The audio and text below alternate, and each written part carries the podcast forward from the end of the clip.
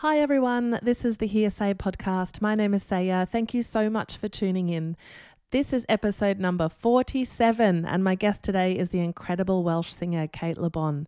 I chatted to Kate before her Brisbane show in December, and we did kind of a short one because Kate had a cold, and we were very mindful of the fact that talking might make it worse. So we tried to have a quiet chat over a cup of tea in her hotel room, and I'm just so grateful that she still wanted to do the podcast. Um, I've been listening to her newest album, Reward, a lot this year, and it was so nice to be able to ask her some questions about the writing and recording of it. If you haven't heard it, go listen immediately. It's a masterpiece. Uh, just on a side note, Kate talks about Welsh bands Gorky's Zygotic Mynci and Datblygu. So, in case you want to look them up or need to know the spelling, I have listed their names in the show notes. Kate's strange and very funny show experience was illustrated by Fred Armisen, who I did a podcast with a couple of episodes ago. He's a big Kate Le Bon fan, and his illustration is just perfect. I absolutely love it. Thank you, Fred. As always, you can see all the illustrations on Instagram at Hearsay Podcast or on the Hearsay Facebook page. Like and subscribe and leave a review if you have time. It's the nicest thing you could do for a podcast, uh, if it's a nice review, I guess, because uh, it helps people be able to find it uh, by creating some kind of nice algorithms. So if you have a sec, help me create some nice algorithms for Hearsay, uh, and I will love you forever. Here we go. Here is uh, Hearsay episode number 47 Kate Le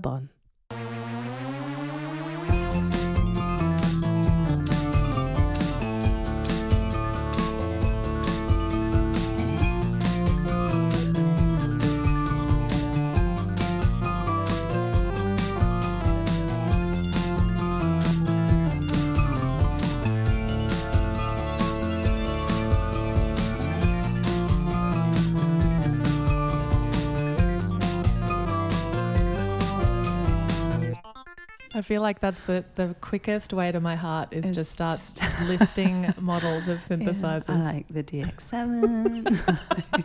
That's the only uh, synth I, I care about. That's Mm, great. Did you mm. play a lot of DX7 on your records? Uh, yeah, yeah. Is that the main synth? I believe so. Um, we also had a Korg Delta Oh, we. they're great. Yeah, They're like the um, half string, half Mhm. synth. yeah, But the yeah, it's um, yeah, it's fun. A fun synth. Yeah. I mean, I could talk about synths for Okay. the next hour, but I feel like that's maybe a waste of your time. Um, a lot of the time, I go back and I talk about origin story, and Okay. I'm so interested because I've never talked to anyone um, from Wales before. So you obviously grew up there. Yeah. Did you have yeah. lots of like Welsh music in your house growing up, or did you have mainly, you know, the same sort of English British stuff that we had? Yeah, I mean, my parents were English speaking. Mm-hmm.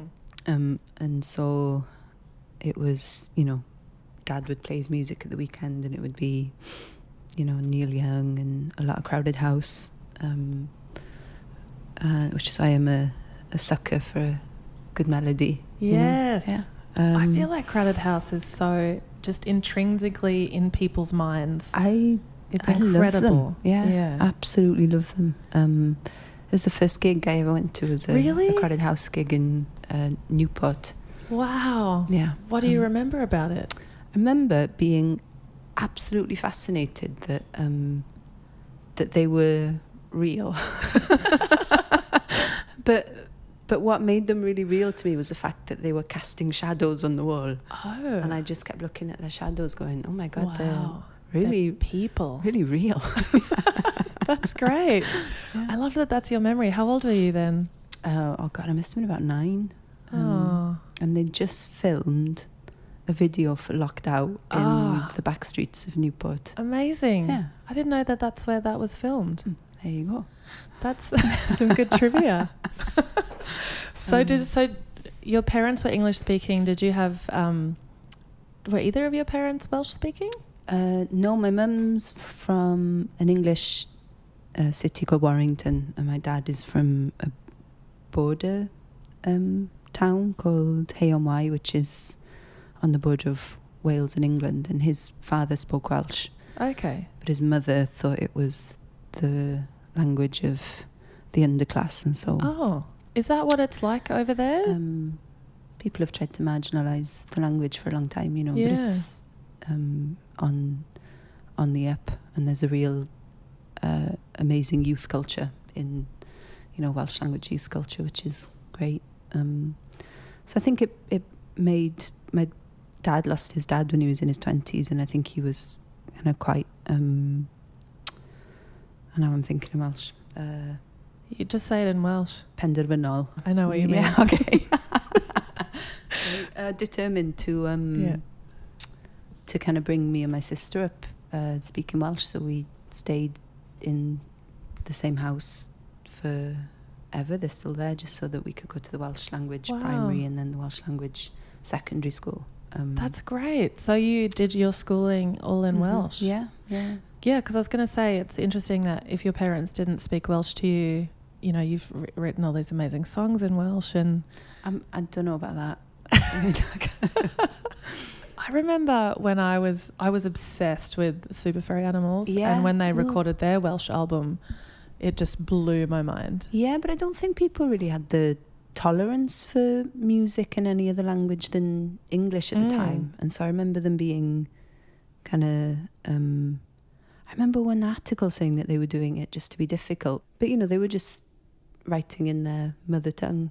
And it just, uh, yeah, I- guess at the time there was a, a, a real, uh, yeah, lack of tolerance for it. But, you know, it's it's changed a lot recently. I don't know whether it's because of labels like you know finders keepers and light in the attic and people Yeah. have kind of become a consuming music in a different way maybe but um I find it so fascinating. I mean, I, I try to write because my I'm originally German, and Mhm. I try to write just at least one song for every album in German.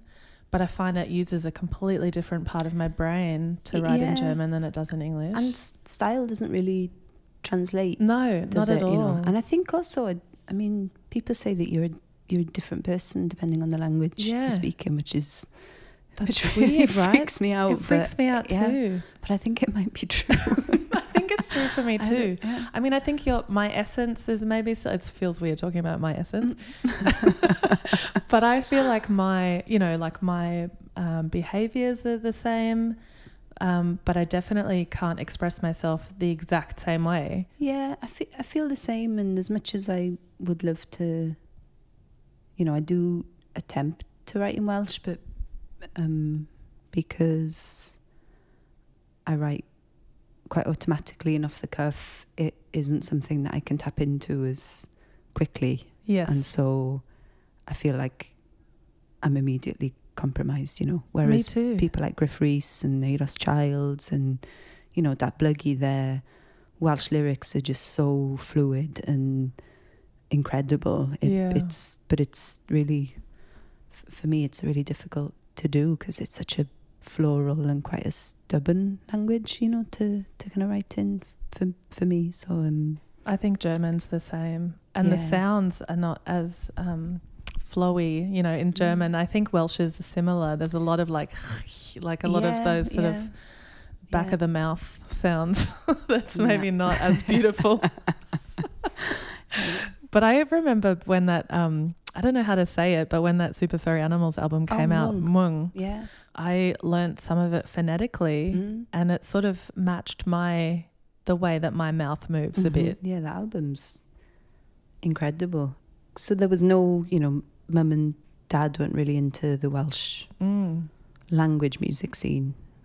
But from going to Welsh language secondary school, there were lots of young people organising Welsh language gigs in really strange places, you know. Um, Like what kind of places? you know, like fields in the middle of nowhere Right. or rugby clubs in a strange, you know, town that was a 40 minute drive away. But um, yeah, I don't know, it kind of felt um, like a secret club, you know, and Yeah. it was exciting and it was, you know, and then for the Super Furry Animals and the Gorkies to kind of be on the teetering on the edge of Britpop, but not ever really compromising themselves to yeah. to actually be a part of it was and I guess being exposed to that quite young was um yeah was amazing so amazing. Hmm. Those two bands I felt made a massive impact on me when I was in school. yeah So I can only imagine what it'd be like, you know, having being Yeah, almost like a little sister to that community. But they just had this amazing kind of disregard for, for everything, but they were so right on. I can sort of hear that that sense of freedom in your music, where you're very true to yourself and your own style. Um, do you think that growing up in that sort of community brought that out in you? Yeah, I mean, absolutely. There's, I think there's a lot of Welsh bands of my generation who have this. There's not like a, a, a an audio thread of a scene, but there is that attitude of, you know, make the music that you um, want to make, and I think that does come from, you know, the the furries and the gorkies, and Yeah. um, and then I guess, you know, getting into them, and then I got into. Have you ever listened to Datblygu? No. Um, I think they're my one of my all-time favourite bands, and they're a, a two-piece from from the west, West Wales, and they did more John Peel sessions than any other band. Really? Mm. That's weird. I don't- haven't heard Yeah, them. but they're they're incredible. What kind Yeah. of vibe? Uh, like kind of you know drum machine, Casio keyboard. Ah. He's just an, an incredible lyricist. Beautiful. Might be lost on a lot of people, but trust me. So I really want to talk to you about your other creative endeavors because it's it seems like you seek out lots of other creative hobbies. Yeah, I mean, ceramics I took up when I was living in LA and I just made Mug Museum. And I think because making music is not very tangible at times, I kind of lost the plot somewhat Mhm. and needed to do something, you know, quite grounding and um, found ceramics to be really meditative and um, yeah, it's kind of great for the for the noggin, you know. Um, Absolutely. and in terms of the furniture school, that was kind of a bit of uh, a bigger commitment because it was a, you know, a, a year away from music, which I made a choice to kind of just let it be for a little while um, because I think I'd been doing it for so long. I reached a point where I didn't know whether it was something habitual or something that I really loved doing, and I was ready to just throw in the towel and not in like a dramatic way, just in a like, oh, maybe That's I don't, done. you know, yeah, maybe I don't want to do this anymore. And but it seemed like a, a better idea once I guess that exit door had been drawn in my mind. You know, it, it always existed, and so you can kind of explore a bit more before you go through. Um, and so it going to the school was, you know, it was pretty full on physically, and it was lots of homework, and you know, it was eight to six every day, and I lived there by myself, and it's all I thought about was jazz, and you know, Wow. and What kind of homework were you given? just uh, like CAD stuff Mhm. and designing projects and um, and then but it allowed kind of this constant surveillance that had been on music ever since I can remember t- to be lifted and um, you know I'd turn to the piano for joy or you know because I was feeling a bit sad or um, for cathartic reasons or whatever and um, yeah so it was a good thing to do. Sounds amazing. I think it was nice that it was a piano I think I associated guitar with touring Sure. so I bought a piano Great. so that I could Loophole. Yeah absolutely yeah but it's rare that you'll kind of walk past a piano without sitting down for That's even true. 10 seconds and, um, Do you have a song when you sit down at a piano that you just play? um, Mine's the Muppet Show theme. no I don't think I can I can't go past a piano without playing the Muppet Show. My sister used to um, have a song that she'd play when she was really angry, and she was angry quite a lot. And so, I kind of, if we heard the slamming of the door and then this like furious, like shite concerto, we'd all, you know, oh my god, oh my god. Um, used to drive us mad. So I think that stopped me from having Having a song. a song because it was horrifying. Yeah, I don't think you could be mad and play the Muppet Show theme at the same time. maybe. Maybe I'll Mm, try it next time. You've said in interviews that when you were at furniture school, you listened to a lot of David Bowie, Yeah. and that was kind of the only thing you were listening to every morning. Um, I just started to think about music differently, and because the pressure had been taken off, I started to consume it differently as well. And you know, when you're by yourself, you can listen to the same song Yes. 20 times in a row, and no one's going to go, "Oh, yes. you know, stop that. Yeah. What's the last song you did that with? Um, I do it all the time. I get obsessed. oh, there's a Kay song called Porcelain, Oh. and it's very short. It's not, you know, it's never enough. Yeah. So I could listen to it. Great. Um, and also, do you know an artist called Jack Name? No. He's got a new record coming out next year, and he sent it to me. And there's a song on it called Carolina, and it's it's unbelievable, and I can't stop listening to it. Isn't it so nice when the song that you're obsessed with is someone that you know song? Yeah, I've Yeah. had that just a few times where I've just been obsessed with one of my friends' Mhm. songs, and it brings me such joy. yeah, no, it's lovely, isn't and it? you But- feel so so proud. yeah, Yeah. okay, so you were at so back you're at the furniture house, and you were Yeah. you were listening to things over and over because nobody could tell you Yeah. not to. and listen to a lot of jazz, and listen to a lot of Mary J. Leach and an artist called Ed Dowie and group listening and um, a lot of Arthur Russell. But it was just lovely. I was kind of hadn't really listened to music like that for such a long time, you know, because I think you start to dissect it and Mm. uh, I don't know, you forget that there's a transference of joy that should come from listening to music, and Yeah. I also Absolutely. kind of almost ruined that for myself as well. So it was it was great. That's so nice. And then in school we'd have six music on, and and I f- yeah I found that to be really lovely, and also you know that again that lovely thing when one of your friends' songs comes on and it feels just really comforting and Yes. you know Did you demo songs on the piano? Uh, yeah, to an extent. I'm not really one f- for demoing, um, just because I don't think I have the aptitude. I don't know. I'd rather just. It's almost like a scrapbook rather Mm. than demos. You know. So you just record it on your phone or something? Yeah, or just Yeah. yeah. So have you have you ever had a home studio? No. Um, It's not your thing. I don't know. After making the last record, I did do a lot of vocals by myself. Um, and also, after we'd kind of used some bigger studios, we recorded a lot of it in Panoramic House up in um, north of San Francisco.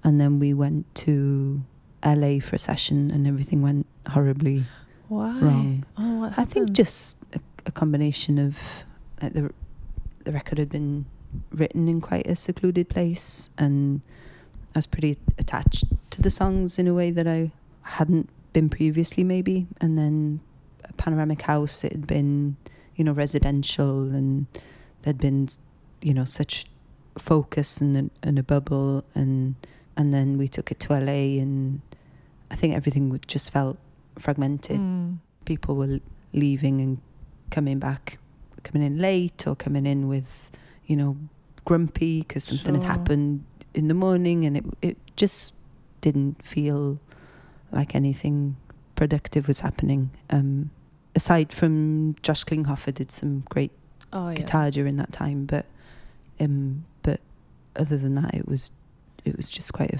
a frustrating period. So Samur and I took the record to the desert for a month, and it was almost like we set up a home studio in an Airbnb, Mm. and it felt Oh great. just lovely and intimate, and and it it's made me think that I should probably spend the time learning how to do shit for myself. and, and I mean that in, yeah. in quite a broad way too. I mean, it is handy, Yeah. but then it's also it takes away that collaborative notion of making a record and and also I think what I find when I when I record my own stuff is that I lose perspective pretty easily or I just I'll just play like 20 tracks over and over each other and yeah. it's good to have someone around to go well maybe that only needs 3 You yeah, know. true. Yeah. Um, And I think spontaneity maybe might get lost if you're Yeah. faffing around with a yeah. computer or whatnot. But, Oh um, yeah, and also I've I've said this so many times on the podcast, but I get paralyzed by drum sounds. I'll just Mm. like listen to kick drums for, and then I look at my watch. I've been listening to kick drums for like 17 minutes, and I go, "What? What just happened?" That That's, that's okay. I could have just picked one, and then you end up always with the same one you always use. True. I'm a bit like that with patches on the Oh. DX7. Oh, And yeah. then oh, you always go back to, I'm trying to remember the name of it. Um, House in the Forest. that's my That's favorite. the best one. That's my that's my secret sound. I love that. I think I have some favorites on certain keyboards for sure. I mean, the DX7 is so hard to program. You just have to rely on the presets. Yeah, but they're all uh, They're all notch. great. So yeah, it's okay. What's the What's the forest patch on Reward? Have you got that patch on that album? I- Uh, yeah, I mean, probably every song, if I'm honest. Um, yeah, it's. I think it's all over it. You'll have to send me a, just a wave of it so I can. I'm interested. Yeah. Listening to your record was so beautiful, and I found it really h- hard to work out how you worked out the instrumentation for it. Mm. Some of it is so out of my realm of what I would put in songs. Um, did you have a really clear grasp of what you wanted it to sound like when you were writing it? Um, in a in a way, yeah, but it was kind of hard to get to that point. And on previous records, I think the songs hadn't been so formed, so instrumentation could sometimes manipulate the form of the song, and so spontaneity and kind of it was you know a little bit more chaotic, which I was really into then. Um, but I think on this record, because the songs had been like living with me for, you know, some of them a year, and I'd played them so much on the piano, and they become quite solid structures that they dictated when we went into the studio, and it was, I mean, it was hard because stuff I would normally do naturally just wasn't flying, and Oh wow! so it was a lot harder to kind of sit down and craft the parts. Yeah. And How did you know um, that they weren't flying? it just Just didn't feel felt right. wrong. It felt Mm. obtuse, you know, and there's no point being obtuse. Um, you know, the I think we were just trying to serve the songs, you know. Um, so it was quite a, a lengthy process, you know, kind of becoming comfortable with that to begin with. That we had to take a different approach, um, and then yeah, spending time kind of you know really crafting parts and but without it getting too crowded. So Mm. trying to remove the superfluous, but still have there's still quite a lot going on. It just Yeah. seems to interlock, you know. It definitely feels like that. It fe- it doesn't feel um, empty, but it doesn't feel hectic. I was saying to a friend the other day, I love that there's so much saxophone on it because whenever, whenever I hear saxophone in a song, it sounds like surprise saxophone. Like I, I never, I would never ever pick saxophone as an instrument um, to put on any songs. So I, every time I hear one, I'm like, wow, it's a saxophone. Yeah. Did you have that in mind when you were writing? Yeah, I, I love the saxophone synth combo. Oh yeah, Yeah. So DX7 and sax. yeah, the DX7 saxophone patch is under par, you know. It's it's disappointing, but it serves to highlight how great the other patches are. it's So, good. It's yeah. a companion. So Steve, play, who played bass on the record as well, he he played saxophone, but he, I'll sing him the parts, and he'll just play him, Mm. which is great. It's amazing. That's so good. That's the Yeah. kind of musician you want. yeah, Um, and we have to talk about our beautiful, darling friend Stella, who yeah, who introduced us. Um, I, f- I mean, she gets mentioned all the time because she's just the greatest human being. yeah, Um, Yeah. But she played on your record, and she's played with you quite a bit. yeah. Um, I just I love I love working with her, and Stella and Steve are probably the best kitchen that I've ever, you know, played with. They- Yeah, play together so incredibly well. Um, Amazing. And just she has absolutely no ego. Yeah. Um, and that's it's quite can be quite rare with drummers. Yeah. I've said it. You've said it. You've really said Oh, it. no, I've it's said out it. there. Can't Um, take it with back. Some some drummers, you know. No. I know but, what you mean. um, She serves the song. It's not about Mm. her. It's about No. serving the song, and she always does. You know, such in- incredible stuff. And sometimes it's the simplest thing, but it absolutely makes the song. You know. So, I um, agree. and it's a beautiful thing. You know, making uh, music with someone you know you love and you trust, and you can be vulnerable around. And um, I'm gonna spend a month with her in February. She told me because we've be great. never worked just the two of us and um you know there's always been someone else or you know a go between or so i think it, it's going to be a really um beautiful thing That's going to be amazing. And just in her studio. yeah Perfect.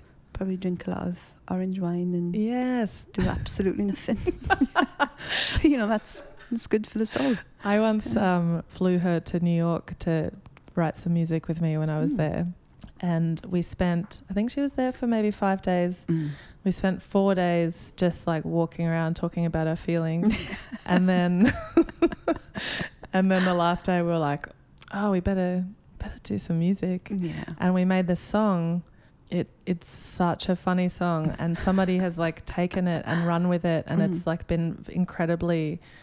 It's made us a lot, a lot of money in a weird way, yeah and I just find it so funny that um that we did nothing for five days, and then we we did something. Yeah, it's not a hit at all.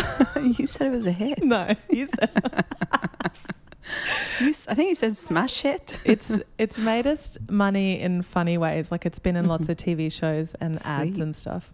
And it's got like a bongo solo in it. Wow. Um, yeah. She has not told me this. just talk about your feelings for three weeks and four days. and then write a mega smash hit. Um, so really quickly, I want to ask you about your experience with John Cale and the orchestra. Hmm. Tell me about that. What was that like? Um, I mean, I love John Cale. Like, Yeah. I- the Velvet Underground, great. yes. But John Cale's solo music is um, sings to me in a different way, you know. Yeah. And and so I was at furniture school, I was working on something, and I got this email, and it said John is looking for you. Whoa. And, and I've never experienced a reaction to anything. Well, I guess nothing like that's happened to me before. but I just started shaking and crying. oh my gosh. And uh, um, which sounds kind of pathetic. No. But um, because it said John Cale's looking for you, I thought, Oh, oh, yeah. my god, what have I done? like, if I ripped one of his songs off? Or oh my god, he's going to take me to court. Um, the guy Graham, who was the teacher on the, he taught all the skills. He was like, "What's wrong with you?" And I tried to explain to him, he didn't know who John Cale was. Could And- you like give an em- example of someone that he loved? We boiled it down to if he was asked to play football with West Ham. Oh, That's the only way yeah. I could. that makes sense. And he seemed like he got it. he was like, all right. But it was really frustrating that no one immediately around me could understand. so I think I texted Stella Yeah. and then I started freaking out, going, "Oh, this is a joke. Someone's pranking me." Because I lived alone. so then I kept texting Stella saying, "Is this? Do you think this is a joke?" She's like, "You're mental." Um, it was bananas. Wow. And then it happened again recently, where he asked me to rehearse with him in the band in LA for five days to go and play three shows in Paris. And that was, you know, wonderful to kind of spend more time with him and see him kind of work, or, or I guess trying to collate a set list from everything that he's done That's and amazing. how he likes to kind of sabotage his own songs. Oh, really? Yeah. Did, know. what do we? What were you doing in in France? Uh, well, I ended up learning 30 songs Whoa. and playing guitar and singing and um, so I guess I was part of the band. I think That's amazing. accidentally. Did you sing band. any Nico songs? No, and do you know what? I thought when I was first asked, I thought, oh, here we bloody go. I'm gonna. so I've got this voice. First, you I thought you were mean- going to get arrested. Yeah. So he he um sang Ship of Fools, Buffalo Ballet, Amsterdam. Oh, Gideon's Bible. Wow. Some of, you know some of my f- favorite songs, and What a great experience. yeah, it was crazy. And in the when we were in LA recently, he came into the kitchen when we were all having lunch, and he was, he said, "Oh, I've been told you've got to do Sunday morning." I was like, "Okay." He was like, well, "I'm not singing it. You are." I was like, oh my God. "Okay." And he went, "Do you need lyrics?" You're like, and I was like, no. "Oh, think so." But I went, "Oh yeah, okay."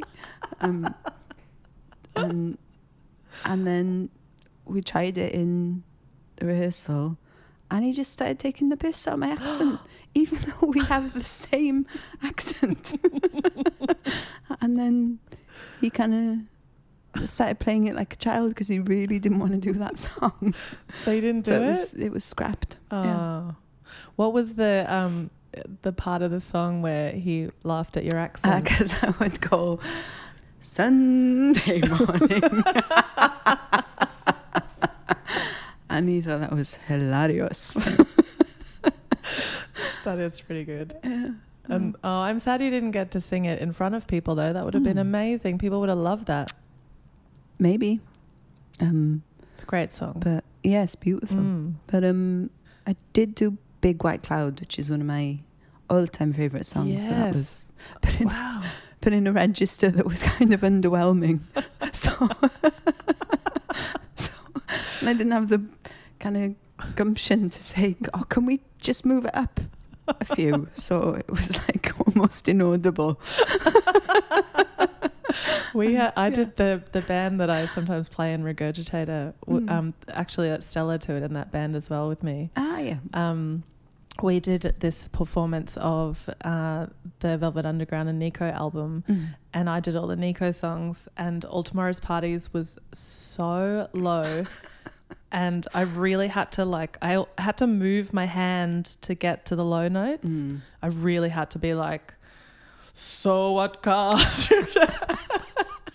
and and the last phrase of that verse is like so low that I almost had to be like, cry behind the door. Oh, Every night I was so deeply ashamed that I couldn't reach that note. it's hard. It's, her voice was very low. Mm. Anyway, I um I'm gonna ask you my very last question, which is the question I ask everyone. what is your strangest show experience?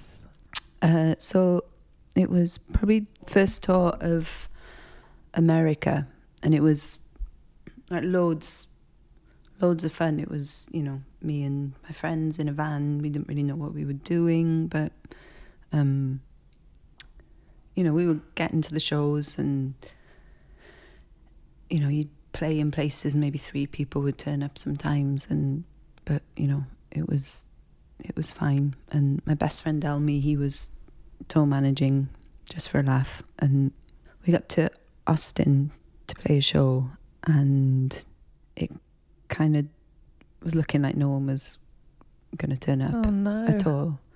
So we, you know, took advantage of drink tickets and happy hour. Fuck it, you know, no one's going to be there anyway. Went round to a bar around the corner and then kind of came back 20 minutes before we played and, you know, there were about 50, 60 people there. Panic drank more whiskey sour. Free pour. Oh no. Don't get that in Wales, no. you know. Nor Australia. Mm. And then uh, got, you know, got quite cocky uh, and tried to get on someone's shoulders for a solo. Just a stranger? yeah, well, I thought it was a. I, I thought because I was, like, I think at that point, like crazy drunk that it was. I thought I was climbing onto the shoulders of a strong man, but it turned out to be a very small woman. I got on her shoulders, and she went down like a sack of shit. no. and so did I because I was on her shoulders. And um, and tell me my best friend had gone to the toilet before this had happened, and he came out to just confusion of me lying on top of this tiny woman with a broken guitar. Her glasses were totally smashed. No. Mm. And then like having to awkwardly get off her by pushing on her and picking up the guitar and um How broken was your guitar? it was um I couldn't play it the next day I don't think Oh no. and it was like I was so horrified that this had happened um What? Wait, I need to go back to. So you, you pushed yourself up off the yeah woman and by pushing on her, mm. and then what happened? got back on stage and I think I said, I can't believe he dropped me. and then the band went, Kate, that is a small woman. and uh, yeah, it was horrifying. And I felt so awful about it for oh no. like the rest of the tour and this guitar that I'd been lent by Gibson was broken and every time I looked at it it just made me feel just racked with this horrible guilt of having been Oh, such a twat you know Did you get to Um, apologize to her? yeah and I, don't- I can't really remember how it went down but she kept trying to give me a driving license What? I don't know I don't Did you keep it? No, I, I didn't really want it but That's a weird reaction to you've just crushed me. she was very concussed I don't know um You didn't hurt yourself. You just broke your guitar. Yeah, and I broke her glasses as well, which I felt Oh, terrible about. You know? yeah, that's Um, a rough night for her. She just came wanting to enjoy some beautiful Welsh music, and And she got, um, she got attacked. yeah, I guess so. but yeah, never attempted anything like that since, you know, and never, not often have I drank like that before a gig. Um, and certainly not these days, you know, very, Yeah. very professional outfit these days. I Yeah. sense that. Yeah. that's a great story, and thank you so much for taking the time to oh, talk to so me. you're so me. welcome. Thank you.